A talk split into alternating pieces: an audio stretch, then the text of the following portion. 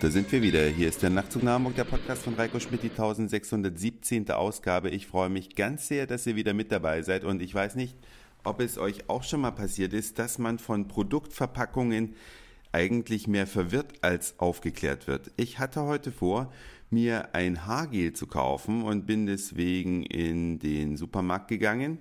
Und da standen sie dann von allen Herstellern die Produkte und ich kaufe ja so ein bisschen ein, um die Hamburger Wirtschaft zu unterstützen. Kauf gerne die Produkte von Nivea und habe dann da von Nivea Haargel in der Hand gehabt. Da gab es eine Variante, da war, sind immer so die Stärken draußen auf, drauf angegeben. Ne? Wie stark ist dieses Haargel? Es gibt ja welche, die machen einfach nur so einen Wet Look, hält aber nicht wirklich und das geht bis zu diesem Flabber von Vella ist der, glaube ich das ist ja quasi wie eine Tupe Patex, die man sich in das Haar drückt und das hält und steht und tut und macht.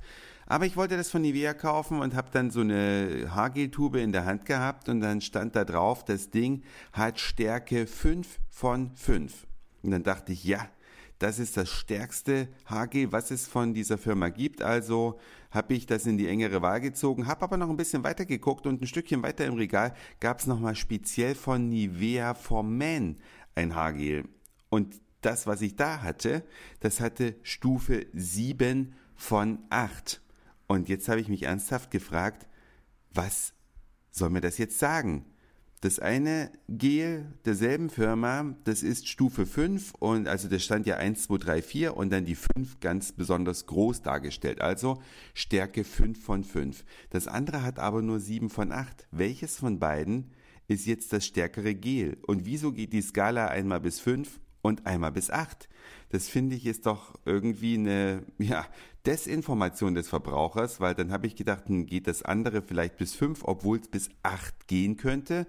Oder ist bei Nivea for Men die Abstufung eine andere als bei dem normalen Haargel? Keine Ahnung, was mir das sagen soll. Ich habe dann gar kein Produkt dieser Firma gekauft, weil ich nicht wusste, welches das starke ist. Ich kenne aber zum Beispiel Got to Be, das kenne ich aus den Vereinigten Staaten, aus meinem ersten Urlaub da 2002. Äh, Und da weiß ich, das hält wie Bombe.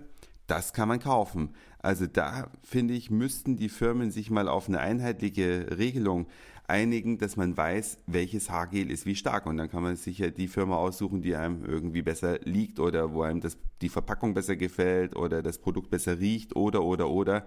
Aber so weiß man ehrlich gesagt gar nicht, wie doll die Sachen halten. Und man kann ja auch nicht alles ausprobieren. Ich kann ja die Dinger nicht in der Probegröße kaufen. Man hat dann jedes Mal so eine Riesentube und möchte das ja auch nicht wegschmeißen. Also schon ein bisschen seltsam.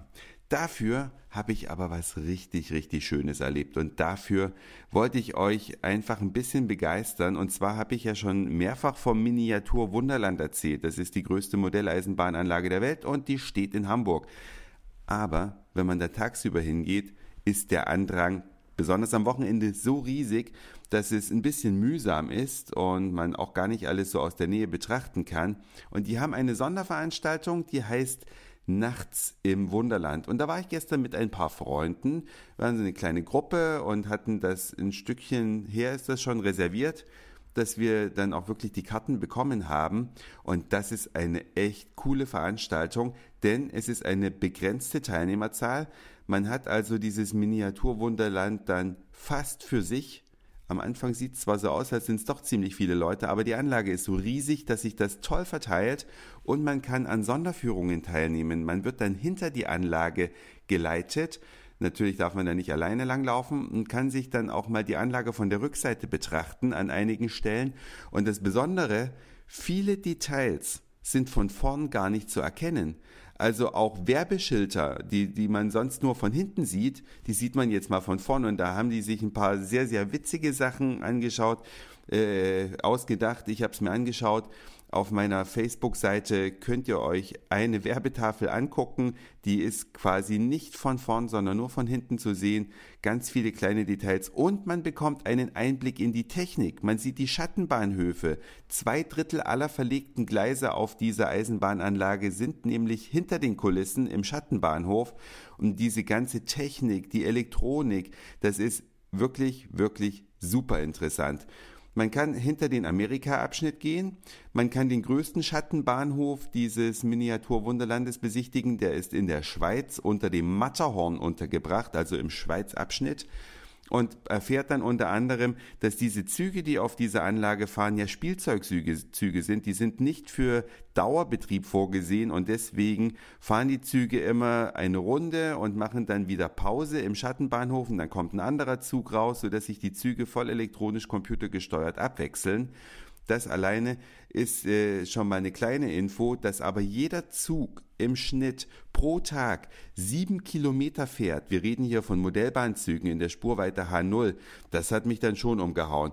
Da geht natürlich auch öfter mal was kaputt, deswegen hat das Miniatur Wunderland seine eigene Werkstatt, die die Züge reparieren. Mehr Details will ich euch an dieser Stelle nicht verraten. Ich kann nur eins sagen, wenn ihr vielleicht in Hamburg lebt, dann ist es easy. Dieses Nachts im Wunderland ist immer freitags.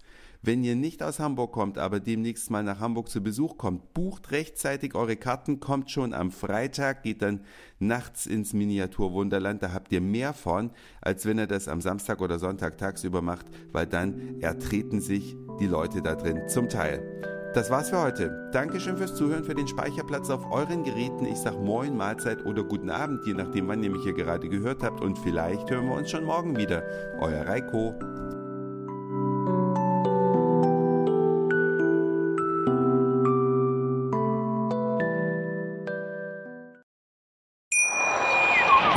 Schatz, ich bin neu verliebt. Was?